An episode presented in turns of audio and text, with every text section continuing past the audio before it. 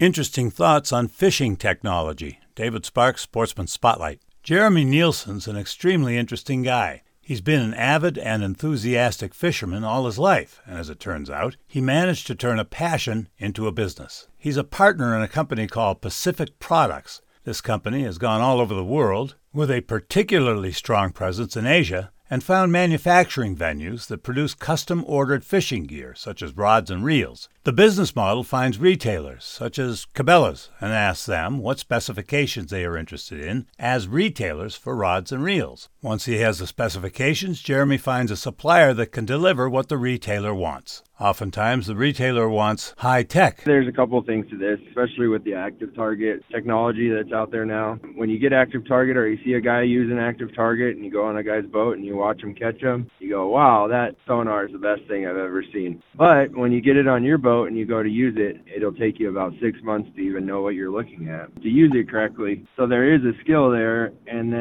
on the flip side of that, you also find that fish don't bite all the time. You're putting a lure right in a fish's face, right where it wants it. You can throw 10 different lures at it, and that fish won't bite. You could get on a whole school that won't bite. So it's been really interesting learning fishing behavior through those tools because it just gives you such a better understanding of what's going on underneath the water. A key to success. David Sparks, Sportsman Spotlight.